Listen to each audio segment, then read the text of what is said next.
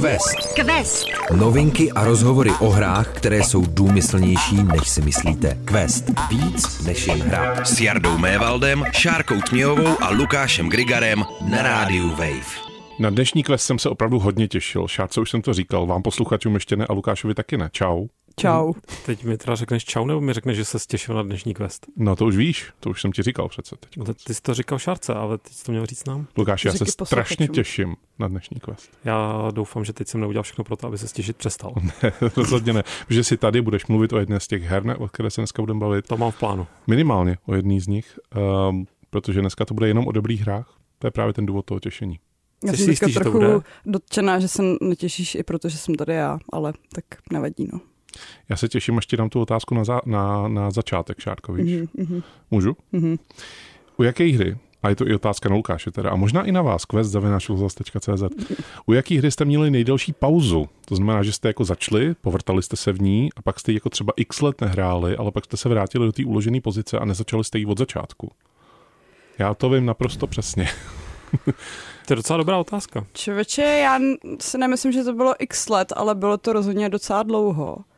A, a bylo to u druhého Assassin's Creed. A myslím, že to bylo nějaký z těch DLCček, kde je uh, Leonardo da Vinci a máš tam lítat na takovém tom jeho stroji. Mhm.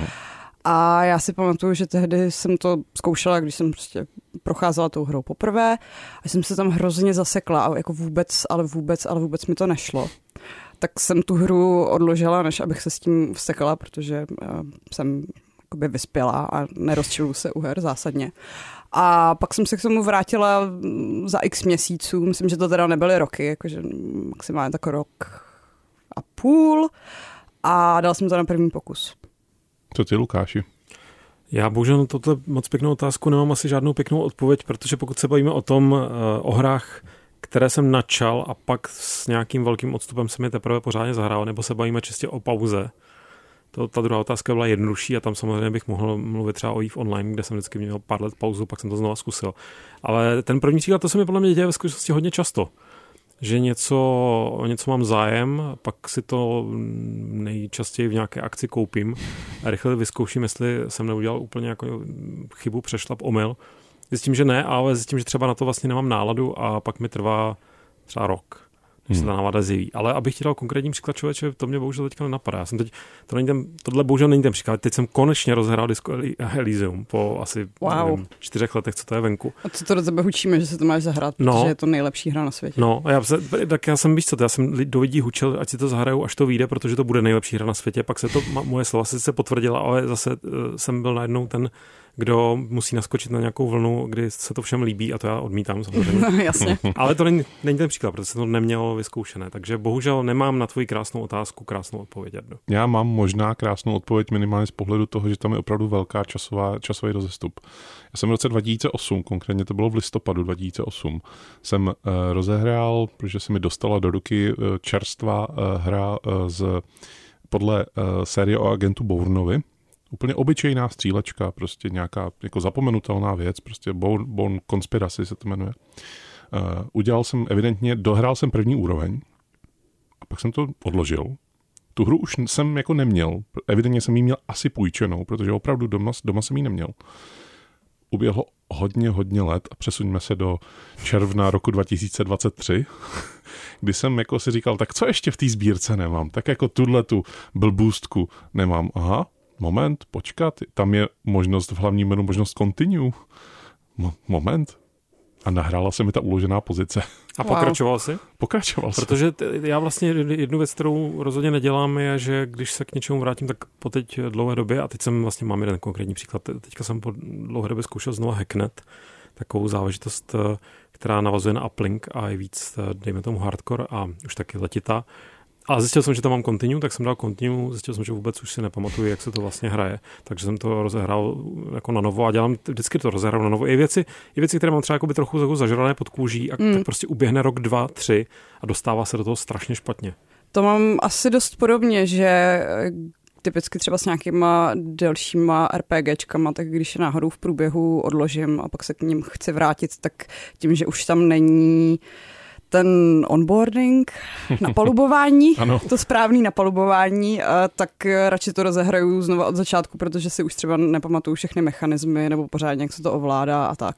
Můj čas teďko odbíhá na uh, u hry Zaklínač 2, protože já jsem ji rozehrál v roce 2012, když vyšla ta verze pro Xbox 360. Ale pozor, do, Jardo, tvůj čas je pouho pouhé prozatím. No právě. Takže A- příteli chvátej. No tak- SOS. No nechvátej, ještě musí počkat pár let, aby to bylo těch 15 a mohlo to Právě, právě. trumfnout tady Borna. Já si počkám. A zrovna zaklínačové jsou v tom napalubování, napalubení možná, Mm. eh, dost problematičtí. Obecně si už mi párkrát napadlo u některých her tohoto typu, ne, že by to byly tak strašně hardcore složité hry, ale prostě jsou, mají svůj specifický set ovládání. Eh, nějakým způsobem se do toho člověk fakt jako dostává chvíli, i když to jako chápe intuitivně, tak se do toho prostě dostává.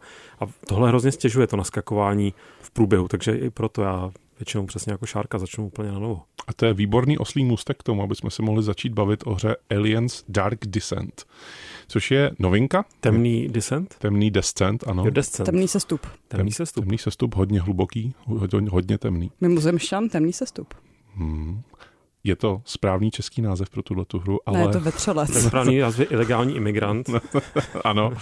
Eh, Je to eh, taktická akce, ve které eh, ovládáte komando mariňáků, které se vypravuje na různé mise, které samozřejmě tam jako potká vetřelce.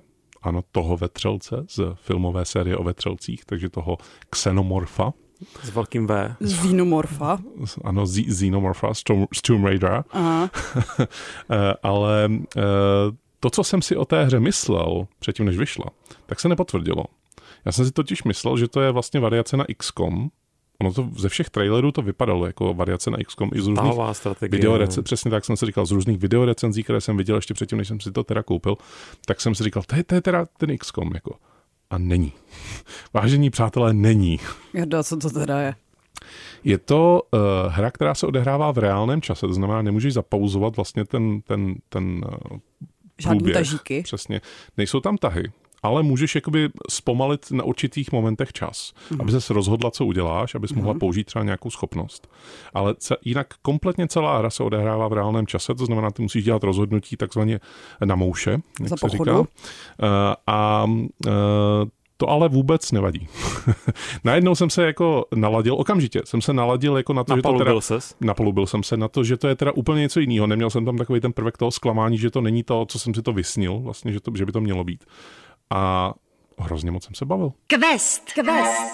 Na rádiu Wave. Jardo, ty jsi se hrozně moc bavil u nových Aliens, respektive u nové hry ze světa vetřelců a zmínil si poměrně zásadní informaci, že to není ta tahová strategie, jak se to tváří, nebo jak se to tvářilo před vydáním, ale že to běží v reálném čase. To znamená, že mě už začaly utíkat myšlenky někam směrem, já vlastně jak, jak se tomu žánru konkrétně říká, ale když si ho zastupovali věci jako syndicate, to znamená, že vlastně ovládáš nějakou partičku, u které bys čekal, že budeš konfrontován s tím světem na tahy, hmm. ale musíš je zvládat, ovládat v reálném čase. Tak je to asi taktická real-timeová strategie. Taktická real-timeová strategie. Mít, uh, taktické tahové strategie, tak co bychom nemohli mít real-timeové. Dá teď- se říct. A teď já potřebuji, aby si hlavně kromě toho, že tohle se dá říct, tak doufám, že se bude, bude říct, eh, k tomu směřujeme otázka, že to je myšlenka, která mě vždycky na papíře přišla v pořádku a pak v praxi jsem tyhle hry prostě nestíhal. Hmm.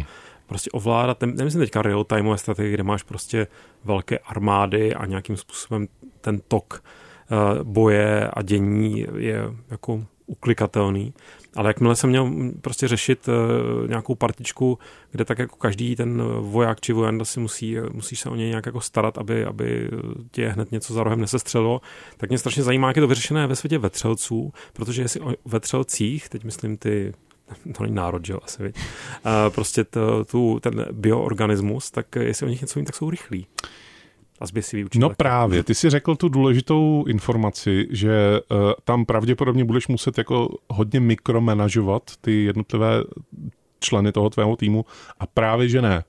Ty Mikro, totiž- mikromarinovat, když ty jsou tam totiž- mariňáci. Ty, ty je totiž namarinuješ komplet. Ty je totiž ovládáš komplet jako celý ten tým. Mhm. Podobně jako je to třeba, já jsem si u toho vzpomněl na Cannon Fodder.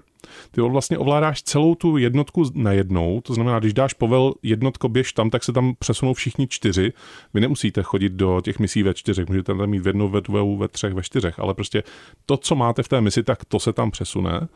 Když dáte povel, střílejte na něco, co je tamhle vzadu, tak všichni střílí na, na něco, co je tamhle vzadu. A ta pauza, ta právě slouží k tomu, aby jako někdo se oddělil a dělal nějakou jinou věc. Kdy jako ty můžeš vlastně ten čas zpomalit, udělat uh, ty vojáku A eh, použijí schopnost brokovnice, výstřel prostě, který rozptýlí na hodně malé ploše hodně broků, tak prostě udělej tohleto a pak zase se věnuj tomu, co jsem ti zadal vlastně za úkol předtím. Takže v tomhle je to vlastně hrozně jednoduchý, dá se říct. A já jsem se bál jedné věci, já to hraju na konzoli. A trochu jsem se bál toho, že to ovládání tam prostě bude krkolomný, že nebudu, se, nebudu stíhat, prostě budu mít právě tenhle ten problém, že ano, vetřelci tady jsou taky rychlí, překvapivě, budu, musíš se hodně rychle rozhodovat, což jsem viděl i v těch videích, než jsem si to teda koupil. I na gamepadu se to ovládá velmi, velmi slušně. Myslím si, že myš a klávesnice jsou v tomto případě lepší volba, ale ten gamepad není rozhodně jako něco, kdyby se to ovládat nedalo.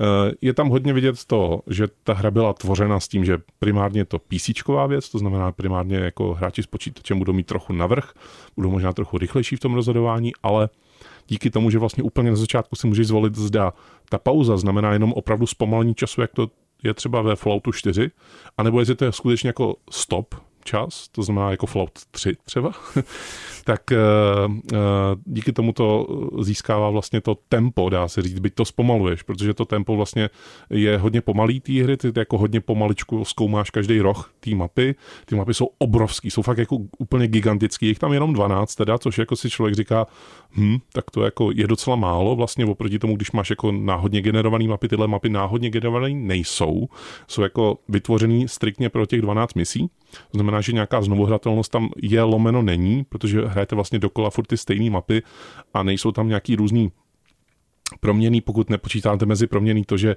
místo třeba dvou vetřelců na vás vyvinou tři vetřelci, jo, prostě, protože prostě to ta hra spočítala, že zrovna teď konc vybíhají tři a ne dva.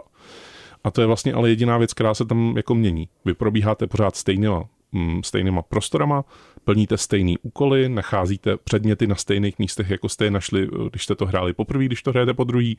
A to ale vůbec jako ne, neubírá tomu zážitku, protože oni díky tomu, že to není náhodně generovaný, tak si mohli vymyslet spoustu prvků, které jsou buď skriptovaný, to znamená, že jako narazíš prostě na něco, vybuchne pod tebou most a ty musíš rychle utíkat nebo něco takového.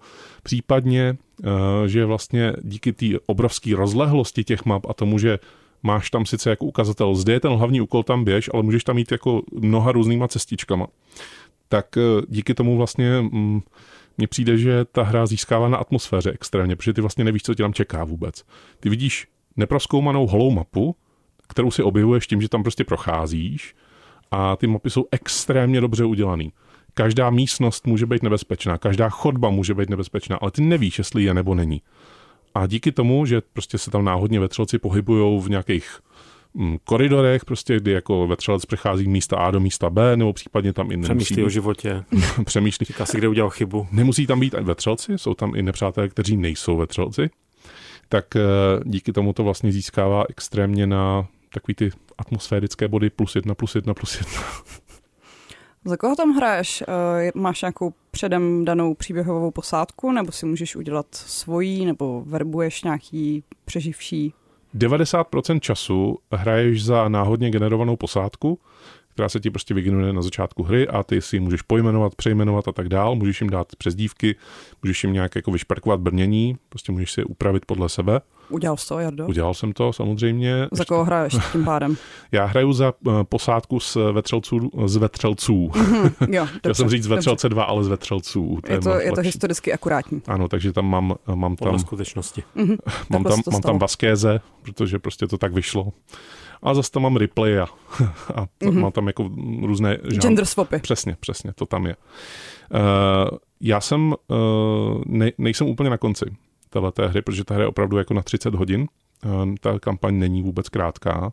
A na konci tam prý je jedna z misí, kdy jako hraješ za vlastně ty příběhové postavy, které ti tam zadávají ty úkoly. Takže jako tam asi nějaká jako v tomto ohledu, jak se ptala, jestli tam jsou předdefinované nebo si je vydefinuješ ty, tak nějaká předdefinovanost tam asi je, ale jako 99% té hry jako není. A když ti někdo umře, tak ti umřel? Tak umřel. A je tak umřetej. Je umřetej. Eh, je docela zábavný, že, nebo zábavný, eh, vlastně vy, ono by se ta hra měla jmenovat Colonial Marines, protože vy hrajete za ty koloniální marňáky A oni eh, samozřejmě vykrádají často hlášky z vetřelců, takže game over man, game over tam zazní několikrát. Uh, zazní tam, že v tomto vesmíru je určitě se řvát jako uslyší a uh, v mnoha ohledech je ta hra vlastně poplatná tomu, tomu univerzu těch vetřelců jako v takovém až pedantským jako uh, důrazem na nějakou přesnost. A musím říct, že to se mi hodně líbilo. Je tam extrémně dobře zpracovaný to prostředí, grafika je krásná, až na modely postav. Modely postav jsou jako opravdu jako vošklivý zase na druhou stranu. Ale to procházení tím osvětlování vlastně kužel baterky, který osvětluje různě stemnělý základny a stemnělý města a železniční stanice, tak je opravdu jako moc pěkný. Odehrává se to na, na planetě, vlastně procházíte po jednotlivých částech té planety, Není to tak, že byste objevovali jako v nějakém No Man's Sky nebo tak, to si tam vůbec ne, jako ne, ne, nepředstavujte. Prostě má, máte na mapy ikonky, mezi kterými se přesouváte. Eh, každá ikonka tím pádem může být úplně nový prostředí, nemusíte se to jako nějak um, nějakým způsobem uh, vztahovat pořád k jedný a tý stejný prostě nějaký vesmírný stanici nebo něčemu takovému. Prostě ta, ta variabilita je tam velká. A jak jsem řekl, a někdy tam ani nemusí být ty vetřelci, aby to bylo zajímavé. Quest. Quest. Na rádiu Wave. V aktuálním questu zatím s Jardou lovíme vetřelce poměrně úspěšně, protože ty mi, eh, byť to vlastně na jednu stranu zní jako hodně taková jako zjednodušená strategie a zatím jsem úplně přesně nepochopil, eh, do jaké míry je to teda taktické, jak musíš taktizovat, jestli to spíš neprocházíš jako nůž máslem, tak eh, tě to ale chytlo, protože působíš tak jako, že že tě hlavně cucla ta atmosféra, ale to, eh, jak, jak ti to vlastně šlo od ruky, jakým hmm. způsobem si se probojovával těmi 12 eh, levely. No, v cucla mě totiž ještě jedna věc, to snad to dobře narazil. V cucla mě obtížnost. Byť si vyberete i obtížnost jako velmi jednoduchou easy, medium a na ty, na ty další už radši ani nekoukejte, protože uh, i na nejjednodušší obtížnost je to úplně neuvěřitelně těžký. A ta taktika spočívá v tom, že jakmile vás jako vetřelec spatří, a jde po vás, tak máte velký problém teda. Vy se musíte jim vyhýbat, to znamená, aby vás jako ideálně neviděli vůbec za celou misi. Pokud vás uvidějí, tak samozřejmě stává se to. Není to tak, že jako ve chvíli, kdy vás vidějí, tak je game over, man, game over.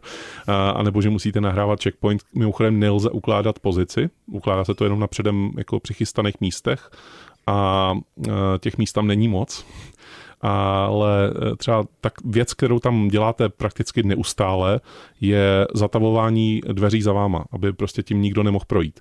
Uh, oni samozřejmě jako počase i tím projdou, ale ve chvíli, kdy to uděláte, tak máte chvilku oddych. To znamená, že vojáci si trošku můžou vylečit rány, přebít jako zásobníky a tak. A hlavně jim klesne hladina stresu, což je něco, s čím se tam hodně počítá. Všichni vojáci na začátku, který dostanete, tak vzhledem k tomu, že ta loď havarovala na té planetě, tak mají všichni nějaký šrám. Teď myslím šrám psychický, protože někdo je prostě jako třeba uh, má uh, Eh, vlastnost, že je nešika. To znamená, že mu vypadávají zásobníky a v tom reálném jako uh, převedení do té hry to znamená, že mu nabíjení trvá o dvě vteřiny díl než jako všem ostatním. Jako. Nebo tam je někdo, kdo panikaří, když se nestřílí na vetřelce, ale na živý nepřátele, na, na lidi. Znamená, že mu ta hladina stresu okamžitě stoupne o 50%, jen tak prostě skrz tohleto. Uh, a vlastně tyhle ty faktory, které jako lze odstranit skrz nějakou jako um, laboratoř, kterou v, v týře máte vlastně podobně jako v XCOMu, tam vlastně vycházíte z nějaký základny, kterou si můžete vylepšovat a jsou tam různé prvky na té základně, které můžete využívat, třeba právě ta laboratoř nebo zbrojnice, kde můžete vyvíjet věci jako smart gun a tak dál, který samozřejmě v tom vetřelčím univerzu jsou jasný, jako jak to, jak to bude postupovat vlastně dál. Ano, plamenomety tam jsou taky, spálíme, jsou tam i exoskelety, které můžete využívat. Um, já bych to vybombardoval z oběžné dráhy, no. aby, aby jsme si byli jistí. Teď je to na planetě. A z oběžné já... dráhy tu planetu bych. A já tě, Lukáši, možná potěším. Je tam orbitální bombardování. Ano, je to schopno za tři body. No, je tam scéna s dynamitem? Ne, není tam jakoby tahle scéna s dynamitem, je tam něco jiného. Eh, ale jak jsem říkal, odkazuje se tam k hodně věcem, který eh, znáte z Vetřelce 1, 2, 3 i 4. Je tam i pomrknutí na čtyřku, na ty ostatní jako vetřelčí filmy nebo Aliens versus někdo, to tam jako úplně není, spíš jako se to opravdu drží té původní kvadrilogie. Ale uh, já jsem jako z té hry byl, jak si už Lukáši naznačil, já jsem z té hry byl docela nadšený. A ta obtížnost pro mě není překážkou, je to naopak pro mě výzva. Je to, ta obtížnost je velmi dobře nastavená a musím říct, že byť jsem se za nějakých jako asi 10 hodin, co jsem s tou roztrávil, uh, protloukl třema misema, tak uh, jsem jako velmi, velmi uh, nažhavený na to, co bude dál. Protože uh, tohle jsem nečekal, že mě až tak moc chytne. Já jsem docela, nebo natchnul si mě těmi slovy o, o stresu a panice, ne, že bych to ve strategiích měl rád. Vždycky naopak nenávidím, když mi nějaký, eh, nějaká postava zešilí nebo panikaří a hrozně třeba Fixkomu se mi to vždycky vyčítal, že prostě co si svoje osobní problémy tahají na bojiště a tak. Ale, ale tak, eh, protože mi to samozřejmě automaticky připomíná uh, úvod, nebo ne, ne úplný úvod, ale prostě tu, uh, ten legendární přílet uh, Marňáků ve Vetřelcích ve druhém dílu od Jamesa Camerona, což je celá ta sekvence od začátku až do konce, to je jeden z vrcholů kinematografie, on celý ten film je hodně jako vrcholný, ale že si to evidentně z tohohle bere hodně, takže, hmm. ten, takže ten tvůj, ty vlastně se snažíš provést uh, tu svoji partičku ne jako ty absolutně nezničitelné uh, vojáky a vojandy, ale snažíš se, aby tady ta partička chuděrek přežila. Tak a dostala se na konci z toho celého pekla někudy ven. Ono eh, se tam dost počítá s tím, že ti prostě všichni nepřežijou, že tam někdy i musíš někoho nechat, protože prostě buď ještě nemáš jako technologii na vysávání vetřelčích vajíček z těla, znamená, že někomu prostě se přilítne na obličej facehugger a je po srandě, což tam v těch prvních misích je velmi častý. Uh, ale je tam prostě všechno, co od toho asi jako čekáš. Vlastně je tam královna, která se tam objeví hnedka v té první misi, takže to není žádný spoiler. Eh, je tam eh, těch královen víc. Mm-hmm. je tam i část, ve které musíš samozřejmě vysekat někoho z kokonu a zjistit, jestli jako byl nebo nebyl už jako těmi vetřelci impregnován.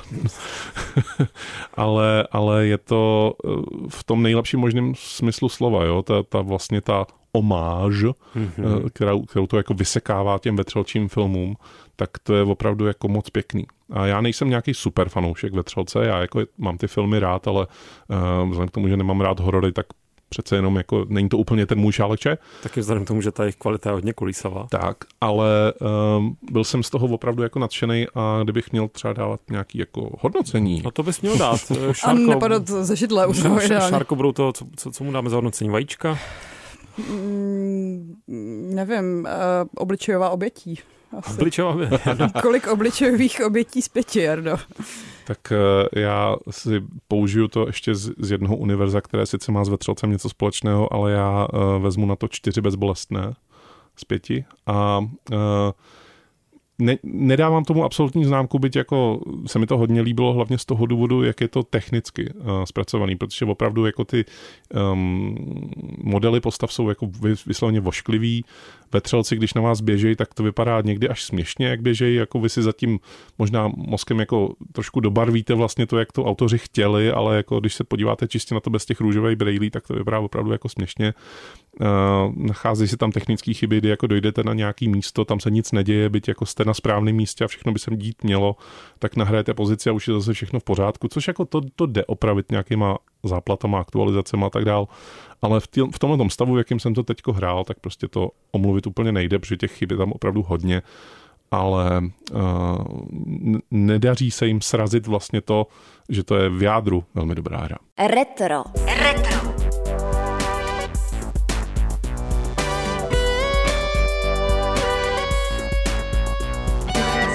Retro. Tuhle znělku jsem opravdu hodně dlouho neslyšel. Je to znělka našeho retra, protože dlouho jsme se, ano, my jsme se bavili o retro věcech, ale dlouho, dlouho jsme neměli uh, rubriku retro. Oficiální ano, retro. Tak. Uh, a teďko zabrousíme do, až do roku, do dalekých časů roku 1999. Nebo 8? Kdy to vyšlo? Devět, podle mě. Devět. Já bych teda řekl proč, protože aby to, proč brousíme takhle daleko z ničeho nic. Proč, proč si budeme povídat o hře Jagged Alliance 2. No má to důvod, kromě toho, že chceme. to je samozřejmě platný důvod. To je legitimní. Ten důvod je ten, že jsme se dočkali třetího dílu, regulárního třetího dílu v sérii Jagged Alliance, což možná někoho překvapí, protože uh, těch Jagged Alliance her od doby vydání Jagged Alliance 2 v tom roce 99 jsme tady měli víc. Ale to jsou všechny hry, o kterých se ve slušné společnosti veřejnoprávního rozhlasu rozhodně nemluví. Tak. Ale, ale o Jagged Alliance 2 by se naopak mluvit mělo. Uh, je to taktická strategie, Mm-hmm. na tahy, taktická strategie. Zároveň real time může být. Ano. A je to hra, kterou má Lukáš opravdu hodně rád. Je to tak, dokonce ale se ukázalo, že nejsem jediný tady v tom studiu, kdo jí má hodně, hodně rád. Já ne, ji mám ne. taky ráda. Ne, ne. No, fakt. Což mě upřímně překvapilo, protože jsem, a teď to nemyslím, eh, teď, teď, teď promluví Lukáš z roku 99, jo. Mhm. A že by mě v roce 99 napadlo, že to je hra pro holky, ale samozřejmě proč by to nemohla být hra pro holky z dnešního pohledu. Ale se, i v přihlednutím k tvému ročníku narození, tak uh, jsem vlastně příjemně překvapený, že se k tobě dvojka dostala. Já jsem kdysi hrál i první díl, který jako zmíníme, že ta dvojka tam implikuje, že nějaký byl a on si by si samozřejmě zasloužil své vlastní retro, protože ten ustanovil to, z čeho potom ta dvojka hodně těžila, ale je to prostě taktická tahová slash real-timeová strategie o bandě žoldáků, kterou vedete a snažíte se s ní osvobodit, protože jste byli najati. Myslím, že v Petřínské kavárně to bylo, tam totiž je úvodní Jo, filmeček, jo. který začíná v Praze, a což odkazuje na československé kořeny firmy Sirtek, která za tou hrou stála. Tak, tak jste náti chlapíkem, který byl v podstatě vyhozen z trůnu, nebo z, prostě připraven o vládu republiky. Republika to byla, kdo ví. Rozhodně se z toho potom republika nestala. Arulko, které teď uh, pak vládne uh, zlovolná tyranka Dirdran, Dirdrana, jak se to čte to jméno, já jsem nikdy vlastně ne, nevěděl, jak se to přesně vysloví, i když oni tam často říkají. Prostě samozvaná vládkyně Arulka, a, která je krutá nejenom ke svým poddaným, ale také ke svému uh, sluhovi nebo takovému hlavnímu poslíčkovi, posluhovači, tiskovému mluvčímu buví, co všechno ten chudák Eliot, Eliot, eh, idiot, eh, tak co tam, co tam pro ní musel dělat. No každopádně vy se snažíte prostě osvobodit uh, nějakou zem od, uh, od tyranky. A jak to uděláte, je totálně na vás. Co to znamená? Že to je totálně na vás, Šárku. No, že si uděláš svoji bandu, ale tady to nejsou ty náhodně generovaný lidi jako v Alienech, ale jsou to lidi, respektive žoldáci, co mají svoji vlastní osobnost. Velmi silnou. osobnost. Velmi silnou osobnost, uh, mají silné názory uh, na všechno kolem sebe a hlavně teda na sebe navzájem, což kolikrát dost uh, komplikuje pak i průběh těch misí, protože když někdo někoho nemá rád, tak občas třeba odmítá bojovat. Ale můžeš si na základě těch jejich schopností vybírat, jaký přístup zvolíš, jestli jako to zkusíš spíš tak jako potichu, nebo jestli se prostě prostřílíš, progranátuješ, prokulometuješ a jako z, z které strany to vezmeš. Nebo to nakombinuješ, protože můžeš mít těch jednotek víc, můžeš tam mít jednotku přesně. Takhle jsem to hrával dost často já, že jsem měl takovou menší partičku dvou až tří žoudáků, kteří byli hodně dobře uh, vycvičení nebo směřovali k tomu, aby se vycvičili v nočních operacích. To znamená, že měli nějaké výhody během, prostě si uh, zkoušel útočit na nepřítele v noci. A pak jsem měl nějakou takovou demoliční četu, která tam přišla ve dne, nebo nějakým způsobem třeba uh, se věnovala jiným cílům, které prostě ten tichý noční přístup úplně, úplně na ně nezabíral, tak jsem tam prostě přišel s nějakou jinou bandou, která to tam totálně rozstřívala na cimpr campr a a když říkám rozstříval, tak tím myslím samozřejmě potom i raketomety a další různé mety. Ale co mě na tom právě vždycky, nebo od začátku strašně fascinovalo, takhle mě ta hra perfektně ještě sedla do takové té pozdní, nechci říkat puberty, ale spíš jako, když jsem ještě, ještě tak jako byl to děcko, kterému se prostě líbí vojáčci.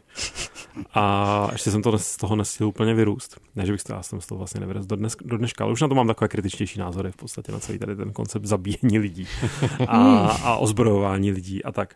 Ale tehdy mi to samozřejmě strašně šláplo, a takže já jsem, já jsem si hra, rád hrál na vojáčky a tím pádem jsem si rád hrál na vojáčky v Jagged Alliance. A strašně mě eh, právě bavilo, že máš tam celou tu mapu rozdělenou na sektory a ty svým způsobem můžeš zkusit vyrazit přímo do nějakého z- jako z těch nejdůležitějších sektorů někde na jihu, ale samozřejmě tam dostaneš jako neskutečně přes držku. Po každý? Mm, jako věřím, 90% případů pravděpodobně. já si skoro říkám, že to jako není reálné, jako porazit eh, někoho, ty nepřátelé v, tak dobře vyzbrojené s tím, co máš na začátku. To podle mě není. Což jako... ostatně uh, Jagged Alliance na rozdíl od XCOMu nikdy neukazovala takový ty procentuální šance na zásah. To je vlastně to je hrozně dobrá připomínka, která potom ještě i zužitkujeme v recenzi v dnešním questu druhé. Ale přesně to, to, tohle strašně odlišuje ten novodobý XCOM od... A spousta lidí kvůli tomu třeba Jagged Alliance nemá zase tak rádo, protože ty nemáš prostě jistotu. Uh, nebo nemáš ani představu, nebo máš nějakou představu z toho, jak tu hru hraješ, jaké zbraně používáš, jak uh, dobrý je střelec ten, kdo střílí, nebo jak dobrý je s výbušninami nebo s čímkoliv dalším. Ale je tam spousta nejistoty, která generuje spoustu napětí a když se to samozřejmě daří, tak uh, spoustu dopominových nadšení a když se to nedaří, jak frustrace. Protože si nemůže stěžovat na to, že když má někdo 99% šance na zásah, tak to 1% to přece nemůže nikdy nastat. Takže je to hezčí v tomhle ohledu. Já jsem tady, já tady mlčím, protože já jsem se k Jagged Alliance dostal ke dvojce. Jsem se dostal velmi okrajově, byť je to hra, která by mě jako měla bavit, protože mám tenhle ten žánr rád, tak prostě jsem se do ní nikdy nedostal, protože jednak jsem k ní přišel pozdě, což není výmluva, protože Šárka se k ní taky musela dostat později. Ano, protože když vyhra, vyšla, tak mi byly tři roky a neuměla jsem anglicky a asi jsem asi nechápala ani koncept času. A za druhý tahu. jsem měl extrémně netrpělivou asi, když jsem to hrál, protože uh, nevím, jestli to je, jestli, to, jestli teďko řeknu jako pravdu, jo, ale klidně mě opravte. Ta hra minimálně z počátku vyžaduje poměrně složitou časovou investici, než se dostanete do první mise. To znamená, jako naj, najmout vojáky, jako dát jim nějaké vybavení, místo toho, aby to prostě začalo rovnou třeba v té misi. Je to taková polopravda, no, takže plusové body, no není to tvoje klasická lež, ale je to polopravda. Už je to, už je to dávno, už je to dávno. si můžeš udělat osobnostní test, ale myslím, že ho nemusíš dělat. Nemusíš, ale ten samozřejmě já jsem dělal vždycky, protože no. ty si můžeš vytvořit jednoho žoldáka podle sebe a to mě bavilo úplně nejvíc. Mm-hmm. A mhm. obecně jsem dost fanoušek testů ve hrách. si uvědomuji, protože pár, pár mých oblíbených takových klasik je má v sobě. A zároveň pak jsem si hrozně jako našel, jakým způsobem ten test ne očítovat, ale jak odpovídat tak, abys dostal ty vlastnosti, které chceš, což v mém případě bylo přesně noční operace a, a nějaké jako plížení a tak. Ale jasně, no, musíš se chvíli tam zorientovat jednak v celém tom rozhraní, které mě, to, mě na tom strašně bavilo, že vlastně je to ne jakoby super stylizované do nějakého mm, jako webového rozhraní, webového rozhraní a v, jako workspaceu na notebooku, ale prostě jakoby vlastně přes svůj žoudácký notebook uh, odbavuješ všechnu tu agendu a potom teda teprve jdeš na tu mapu. Hmm. Takže ty se musíš trošku připravit uh, to pole, ale já jsem to měl vždycky, to přijde jako když se člověk stěhuje do nového bytu. Já jsem mm-hmm. Jagged Alliance 2 je jedna z mých nejvíce rozehrávanějších her, protože jsem se snažil vždycky to rozhrát jako co nejlíp. Je to jako unpacking. Je to možná taky takový žoudácký unpacking. A, a hlavně mě Uh, hlavně jsem si často potom dával už, jako když jsem to měl dohrané, tak jsem si dával různé jako výzvy, než bych to hrál pořád dokola dokola, zase takový šívenec nejsem, ale vím, že jsem to jednou rozehrál vložně Rambo stylem, že to prostě zkusím dohrát, kam to půjde sám, jako s jedním tím žoldákem, s tím svým a samozřejmě jako dostal jsem se někam, ale potom už tam potřebuješ mít jako ty, tím, jak vlastně ty sektory postupně dobýváš, tak eh, na některé ty důležité, důležitá místa, jako jsou třeba doly, ze kterých ti pramení další peníze, které tolik jich teda s tím jedním žoldákem nepotřebuješ, protože vlastně toho neplatíš, ale tak eh, tam musíš potom mít další žoldáky, kteří třeba fungují v tom, v tom týlu a starají se o tu logistiku, anebo prostě cvičí eh, tu domobranu, která ti pomáhá bránit ty sektory, kde zrovna nejseš a tak podobně. Ta hra má strašně moc jako vrstev a jo, je to obří hrou času. Myslím si, že se do ní dá dostat i dneska, docela solidně, pokud tušíš, co to jsou taktické strategie. Žádný remaster nevyšel, pokud vím. Ne, vyšly nějaký docela rozsáhlý modifikace, ale co se týče grafiky, tak myslím, že nic velkého. A ono to vypadalo tehdy pěkně a myslím, že i dneska to vypadá. Je to, to příjemně no. stylizovaný, no. Vypadá to pořád dobře, hraje se to pořád. Takový nebo... styl Commandos, že pořád mm-hmm. to vypadá pěkně. Je to, je to tak, pořád to vypadá pěkně. Samozřejmě užilo by to klidně vyšší rozlišení a užilo by to spoustu nějakých, eh, jak se říká, eh, quality of life, eh, prostě uživatelských příjemností, které, které to trošku jako urychlí a můžeme se pak bavit, které z nich se objevily ve trojce. Ale... si myslím, že právě docela dobře pokrývají ty módy. Jo, ale přesně, přesně tak, ty mody je hrozně dobré, že Šárka jako zmínila, že to je naprosto zásadní, jedna ze zásadních moderských scén, která kdy vznikla v počítačových hrách na PC, tak se vytvořila právě kolem Jagged Alliance 2 A já jsem nebyl jsem taky ten člověk, který by si tam stahoval úplně všechno a zdaleka, ale pár takových těch klíčových zásadních, když to teďka pogooglíte, eh, nebo respektive první věci, na které narazíte, tak velmi rychle se zorientujete, které ty mody třeba případně dávají smysl. Ale já si myslím, že stáhnout si jakoby tu základní, nebo ideálně samozřejmě koupit, je to pořád k sehnání, koupit si tu základní dvojku a naskočit do ní tak s nějakým pří, jako případným očekáváním, nebo správným očekáváním od hry z roku 99 by vás to mohlo pořád chytnout. Quest. Quest. Váš průvodce světem počítačových her. Důležitá otázka na začátek toho, když se začne, začneme bavit o Jagged Alliance 3. Co všechno z Jagged Alliance 2 platí i pro Jagged Alliance 3?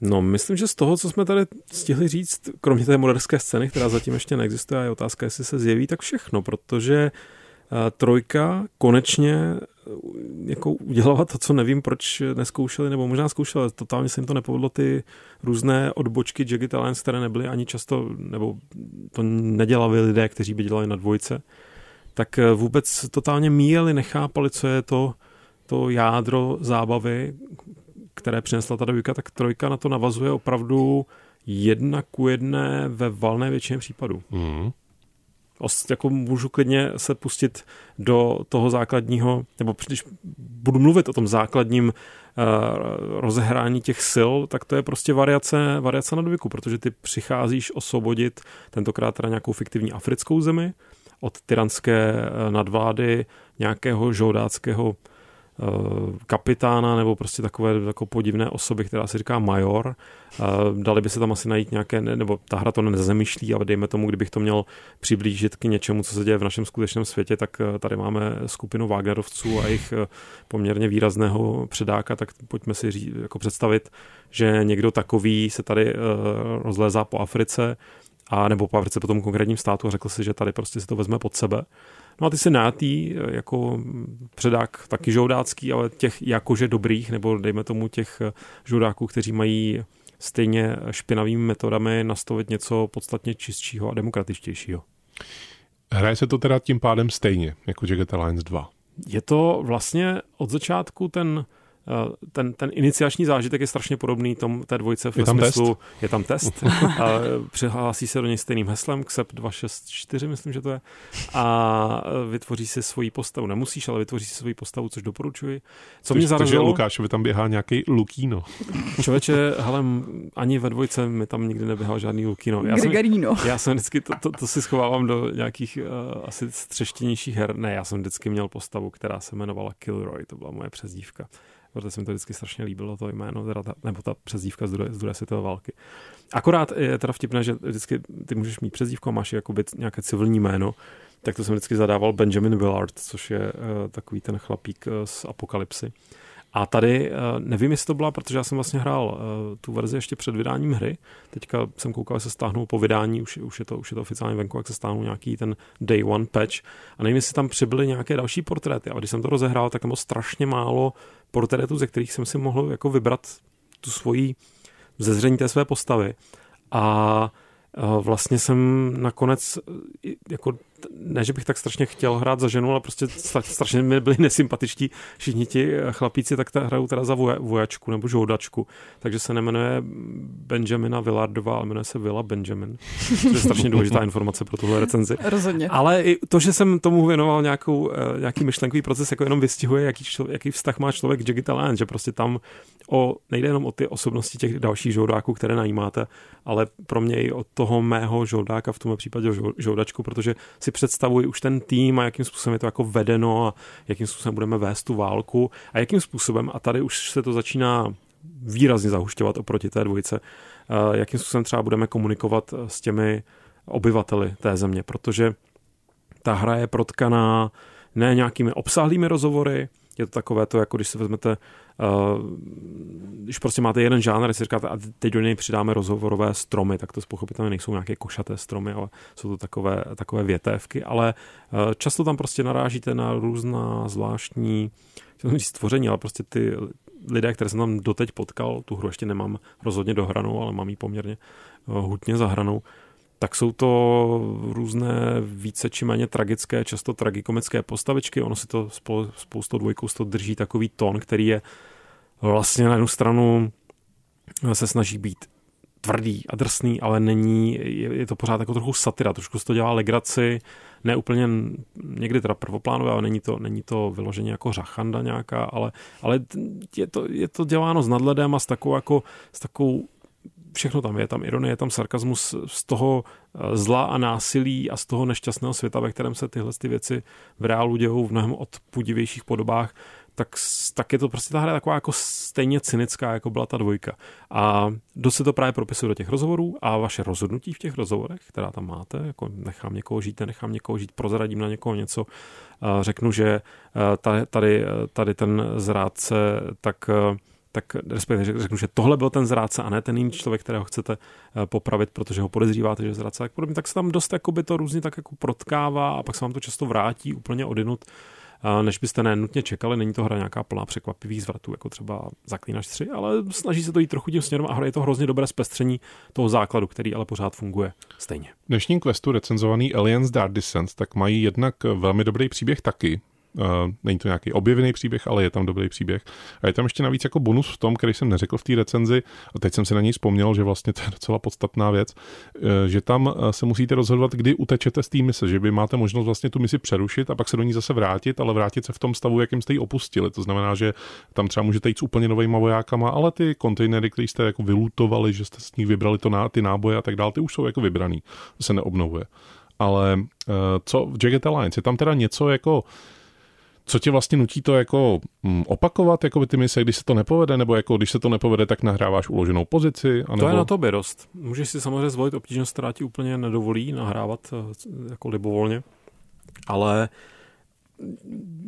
bývaly časy, kdybych něco takového hrál přesně stylem, že se snažím o perfektní průchod hrou, ale ta trojka mi přijde, že to hrozně dobře posouvá, že, že tam tak moc různých proměných věcí a tak jako se toho dění na tom bojišti je tolik a těch jako dějou se tam tak pestré situace, že mě vlastně doteď když, si, když pominu nějaký vyloženě fuck up, který byl daný spíš jako špatně navrženým rozhraním, že jsem přesunul nebo udělal jsem úplně jinou akci, než jsem zamýšlel a tak podobně, tak, jsem, tak se jako nevracím, občas ustoupím, když je potřeba, ale rozhodně prostě žiji s těmi svými rozhodnutími a, a hrozně že tady to není, nemůžeš si představit hru, která je rozsekaná na nějaké mise, byť jako postupuješ za opět těmi sektory a můžeš si říkat, tak teďka jdu tady uh, na, osvobodit tenhle ten diamantový důl, tak je to mise na diamantovém důl, ale ty si vlastně tvoříš ten, tu, tu její náplň.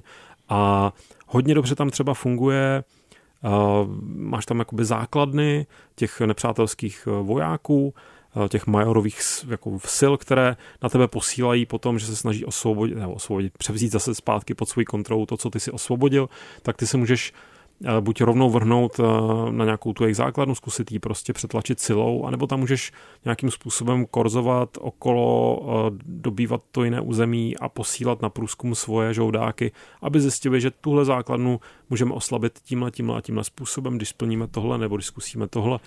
A takhle vlastně tam jako plynule, jak kdyby si hrál několik misí paralelně vedle sebe, z nichž ty si určíš, jestli teď je ta priorita já jsem třeba hodně řešil, že bych se chtěl zkusit, pak jsem si všiml, opět na té mapě můžeš jakoby vyrazit kamkoliv, tak jsem si všiml, že úplně nahoře na severu tak je nějaký diamantový důl, který má nějaký podezřelé velký výnos, že by se možná vyplatilo dobít ho mnohem dřív, než by se na první dobrou nebo na první pohled nabízelo, ale viděl jsem, že se budu muset přesunout jakoby po řece a že tam v cestě stojí ostrůvek, kde je základna, která právě nějakým způsobem brání tomu přesunu uh, uh, jako civilních lodí takže najednou pro mě byla priorita ne, že tady osvobozuji nějakou zemi, on je tam, on je to vlastně ještě jinak, on je unešen prezident, abych to upřesnil, takže ty se snažíš osvobodit unešeného prezidenta.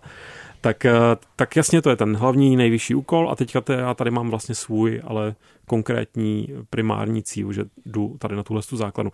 Co, a to, to, to ti ta hra neříká, to všechno si jakoby vlastně musíš rozhodnout ty sám, což je na Jack Dalens fenomenální a v té trojice to funguje úplně parádně. Quest. Quest. Ty se z té hry bál trošku. No, Ježíš Maria. Protože je já... strašidelná. No, taky. Co tam vetřelci? A ne, je tam, je tam jedna mise o Jsou tam ilegální přistěhovalci? O strašidelném domě. Ilegálních přistěhovalců, budoucích ilegálních přistěhovalců je tam určitě hodně, protože ta země je v dost zuboženém stavu. Ale eh, No bál jsem se, protože zaprvé všechny ty předchozí pokusy o Digital Line v moderním kabátě dopadaly dost strašně A já jsem to vlastně takhle, já jsem se vlastně to spíš ignoroval, eh, že se, že se chystá ta trojka, protože jsem neměl důvod se na ně těšit a pak jsem zjistil, že ta videa, co jsou z toho vydaná, vlastně nevypadají úplně marně, mě tam pořád úplně nesedí ten přechod do plně 3D hmm. jakoby zpracování, které dopadlo relativně solidně, ale tam z něj už trčí ty nějaké problémy, které s tou trojkou mám. Ale vlastně všechny se týkají nějakého, ono to vypadá pěkně na pohled, ale je to trošku skřípá to, jak je to použitelné, jak se v, tom, v těch mapách hned orientuješ na první dobrou. Hodně pomáhá, to jsem se pak naučil, uh, používat takový, jakoby, uh, myslím, že se tomu říká operations, nebo prostě pohled z ptačí perspektivy, kde trošku líp vidíš, kde, co zhruba, uh, kam chceš ty svoje, ty svoje vojáky dostat, ale, ale potom v té praxi prostě ty třeba řešíš jo, to jsou, to jsou věci, které doufám, že budou upraveny jako ještě teďka v následujících týdnech či měsících, nebo to někdo třeba nějakým způsobem namoduje, ale že prostě se dost jasně, dobře, čitelně nezobrazují ikonky, kde vidíš, v jakém, v jakém typu krytí si, jestli je to prostě dostatečně silný úkryt, nebo tak. Různě musíš občas tou kamerou rotovat, jako ne, není to na první dobrou, eh, že by se hned jakoby podíval, a hned jasně přečetl všechny ty informace, které bys chtěl mít na první dobrou hmm. jako přečtené. Takže tohle mě tam nějakým způsobem trápilo, ale strašně to bylo převálcované vlastně tou nejsilnější stránkou té trojky, kterou, kterou jsou ty samotné prostě přestřelky. Ta hra je prostě generuje strašně jako zábavné momenty, ve kterých strašně improvizuješ a rozhodně na to, že tu dvojku mám zahranou skrz na skrz, já se nepovažuji za nějakého perfektního stratega a úžasného taktika, takže já se často dostávám do situací, ze kterých se fakt jako snažím vymotat eh, dost jako neumětelsky, ale ta hra tomu jde naproti. Samozřejmě potom si o to víc lížu rány, protože to ti moji žoudáci, žoudačky dost chytají. Ale mám skvělé prostě jako zážitky a historky a jak se někdo vyseká odsud a jak vlastně se povedla, eh, povedla tady na moment, jako to, co známe z XCOMu, prostě ty, ty individuální příběhy. Tak, a furt tam nejsou procenta. Furt tam nejsou procenta, tak tady, tady, tady je to tím, že prostě už jenom tím, že míříš, eh, když, když střílíš, tak míříš buď na hlavu, eh, na torzo, můžeš ustřelit někomu ruku, podstřelit mu nohy, do rozkroku se dá střílet s chutí. Hmm, uh, tak, Lukáš už... pořád má to z 90. tu mentalitu. Jo, dost. No. A ne, já právě, právě teďka vracím těm, tomu 90. patriarchátu, že střílím zase do rozkroku. Uh, tak prostě nejde jenom o to, že tam tu možnost máš, ale co se pak děje, když najednou se ti po tom bojišti pohybují uh, z části prostřívené ruce, trupíci, trupíci uh, nohy, když se, máš tam ještě to mě vůbec nejdřív napadlo, já jsem to nejdřív pomíjel, je tam prostě systém, kde si upravuješ ty zbraně. A nikdy jsem ještě asi neviděl hru, kde by takhle zásadním způsobem promlouval potom do toho, co reálně ti tví žoldáci můžou nemůžou. To není prostě, že máš plus čtyři k míření. To máš, že najednou můžeš mířit tímhle způsobem, nebo že najednou, když, je tak, když jsou takovéhle podmínky na tom bojišti, protože tam může pršet, může být mlha, může se dít všechno možné, co se tak jako v životě děje, tak, eh, tak ty najednou máš eh, jako o to pestřejší arzenál, jak na to reagovat, jak skrz ty zbraně, tak skrz ty schopnosti těch tvých žoudáků. Takže tohle to, není to jako vycizelované perfektně, jako jsou tam, není tam, chybí tam ten balans na Radio Wave tam chybí uh, u spousty věcí. Ta hra ještě bude potřebovat nějakou péči, ale ty základy jsou tam položené teda úplně fenomenálně. No tak v tom případě zbývá už se jenom zeptat, jednak jsi mě navnadil teda. Já doufám, že jsem vás navnadil na uh, Alliance Dark Descent. Tak no, promiň. Tady na sebe zuřivě ukazujeme. Já jsem, se, já jsem se ještě Lukáši chtěla no. totiž no. zeptat. se. Uh, co ty žoldáci? Jsou tam jako staří známí nebo je to úplně nová banda? Ne, ne, ne, je tam spousta starých známých a bude to samozřejmě trochu... Um... Oni se po těch letech pořád vyškrábou do těch akcí. Někteří ano, někteří už jsou po smrti, ale, ale uh, jakoby jejich převod do moderní grafiky a mají tam tako, dost takové hezké jako vymakané ilustrace, které ne vždycky mi ale sedí k tomu, jak já jsem si je představoval v té mm-hmm. tak to bude možná polarizující prostě pro hráče dvojky. A jak třeba moje hrozně oblíbená žouračka Fox, tak tady vypadá trochu jako, že se posunula někam hodně jinam, než bych jí, si ji přál mít já. Ale, ale drži, snaží se to takhle, snaží to držet těch jejich osobností, eh, ty jejich eh, hlášky, některé jsou OK, některé jsou také hodně jako snaživé. Není to, není to, ta hra není, když jsem říkal, že je hodně satirická, ironická, cynická, jako není to na nějaké vysoké úrovni, jako jo. je to spíš tak jako, že psali to fanoušci dvojky, snažili se a ne vždycky tu laťku jako hmm. zvládli převést. Ale... Je to spíš o těch příbězích, které si tvoří v hlavě. Teda. Je to rozhodně taky, no. Ale ta osobitost tam určitě je. A většina těch starých dobrých men tam je, je tam pár nových men, které jsou, já třeba jsem si hodně oblíbil, myslím, že pakistánskou takovou mechaničku Livewire, která je zároveň dost jako otravná, ale mě vlastně tady otravnost zabaví. Takže bude to zase hodně na tom, jak mm. ti sednou jejich hlasy, jak ti sednou jejich prostě uh, jejich komentáře. Ale co jsem chtěl zmínit jako zásadní nedostatek, tak ta hra taky opět kombinuje uh, ten pohyb v reálném čase a ty tahy. Samozřejmě ty samotné souboje přes střelky tak běží na ty tahy. Ale to, co v té dvojce šlo velmi pěkně plynule, se to prostě přepínalo, že si přesouval ty svoje žoudáky v reálném čase a pak najednou se teda vidíš nepřítele, tak se to přepne. Tak tady to trošku hapruje. Tady jakoby ten, ten proces celý v kombinaci s tím ovládáním, které je v pořádku, ale není úplně, úplně perfektně, intuitivně, jako po ruce všechno, co bys potřeboval, tak tam ta hra skřípe úplně nejvíc. Že prostě dokud ne, ne, nejdeš na ty tahy, tak, tak je to trošku otrava eh, to tam napřesouvat tak, jak by si jako představil. Dá se s tím jako naučit žít, dá hmm. se s tím jak fungovat, ale není to rozhodně tam, kde bych si to představil. Tak to je pro mě takový jako největší zápor té trojky. Lukáši, otázka, kolik eh, vůní na palmu po ránu tomu dáváš? Já musím říct, když, eh, no, jsem hodně na vážkách, protože já bych tomu nejradši dal takové jako hodnocení, ehm, které předjímá, co se možná stane, protože já si, já si myslím, že ta hra bude v rámci svého žánru a své cílovky úspěch, že to právě ti hráči dvojky, jako jsem já, tak uh, si uvědomí, že vlastně jde udělat nový Jigglypuff dobře a že díky tomu to bude třeba žít a že díky tomu to časem to číslo, které teď řeknu, nebo ten počet, tak by byl vyšší. Ale asi zůstanu tím pádem skromnější, a teď jenom přemýšlím, co bych mohl tak vytáhnout ze světa Digital Alliance, aby se, aby se to na to hodnocení hodilo úplně nejlíp. Nemáš, Šarko, nějaký geniální nápad, který by mi pomohla, protože... Kolik odpovědí v testu tomu dáváš? Hmm, tak to, ne, to ne, to spíš bys... nějaký ostřelovačský pušky, na který si přiděláš já se snažím, věc, já ale... se snažím vybavit, vybavit nějaké z těch hlášek, ale hmm. Uh, no, ty pruhovaných, prostě, pruhovaných triček, triček no. Pruhovan, protivného Ivana. Protivného Ivana. Ivan, Ivan už je takový hodně, hodně taky smířený s tím vesmírem teďka. Je tady, je tady i ten Igor, ten je, jeho mladší bratr, to, nebo je nějak zpřízněný. Myslím, že jsou sourozenci. To snad není, ne, no. ne, ne, ne. Tak Igor je tady taky. Ale dobře, zůstanu u... Ne, uh, budu dávat čtyři prostřívané kevlarové vesty uh, z pěti a s tou nadějí, že přijde ta moje mechanička Livewire a opraví je a najednou zjistí, že jich je vlastně pět.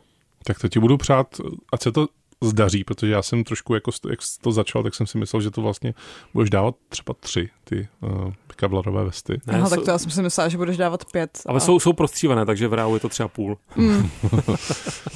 Fajn. Uh, a tím jsme se dostali na konec tohoto questu, ve kterém jsme vám nabídli skutečně jako pestré meny, uh, ta, pestré taktické meny. Můžete si vybrat, jestli jako půjdete s jednotkou A, B nebo C, jestli se vrátíte do minulosti, jestli jako půjdete někam do neznáma, anebo jestli vykročíte vstříc světlým zítřkům a osvobodíte nějakou africkou zemi.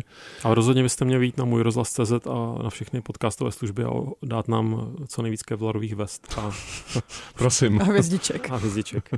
kolik, kolik vesnič, eh, vesniček? kolik vesniček? Kolik vesniček osvobodíte? Eh, to je všechno z tohoto questu. Eh, já vám moc děkuji za to, že jste tady byl, Lukáši Šárko. NZ. A vám děkuji, že jste nás poslouchali a že nás posloucháte kontinuálně, že zachováváte questu přízeň, protože my vás vidíme, my vás vidíme, jak to posloucháte. Teď se rozlídněte kolem sebe, jak vás posloucháme. Vy nás nevidíte, no, ale my, ne, ano. Ne. To, je to, to je to veřejnoprávní. Tajemství. Přesně tak. Mějte se skvěle a u dalšího questu zase čau. Čau. Čau. Quest. Od Mária k Minecraftu. Poslouchejte svého průvodce herním světem jako podcast. Kdykoliv a kdekoliv. Více na wave.cz lomeno podcasty.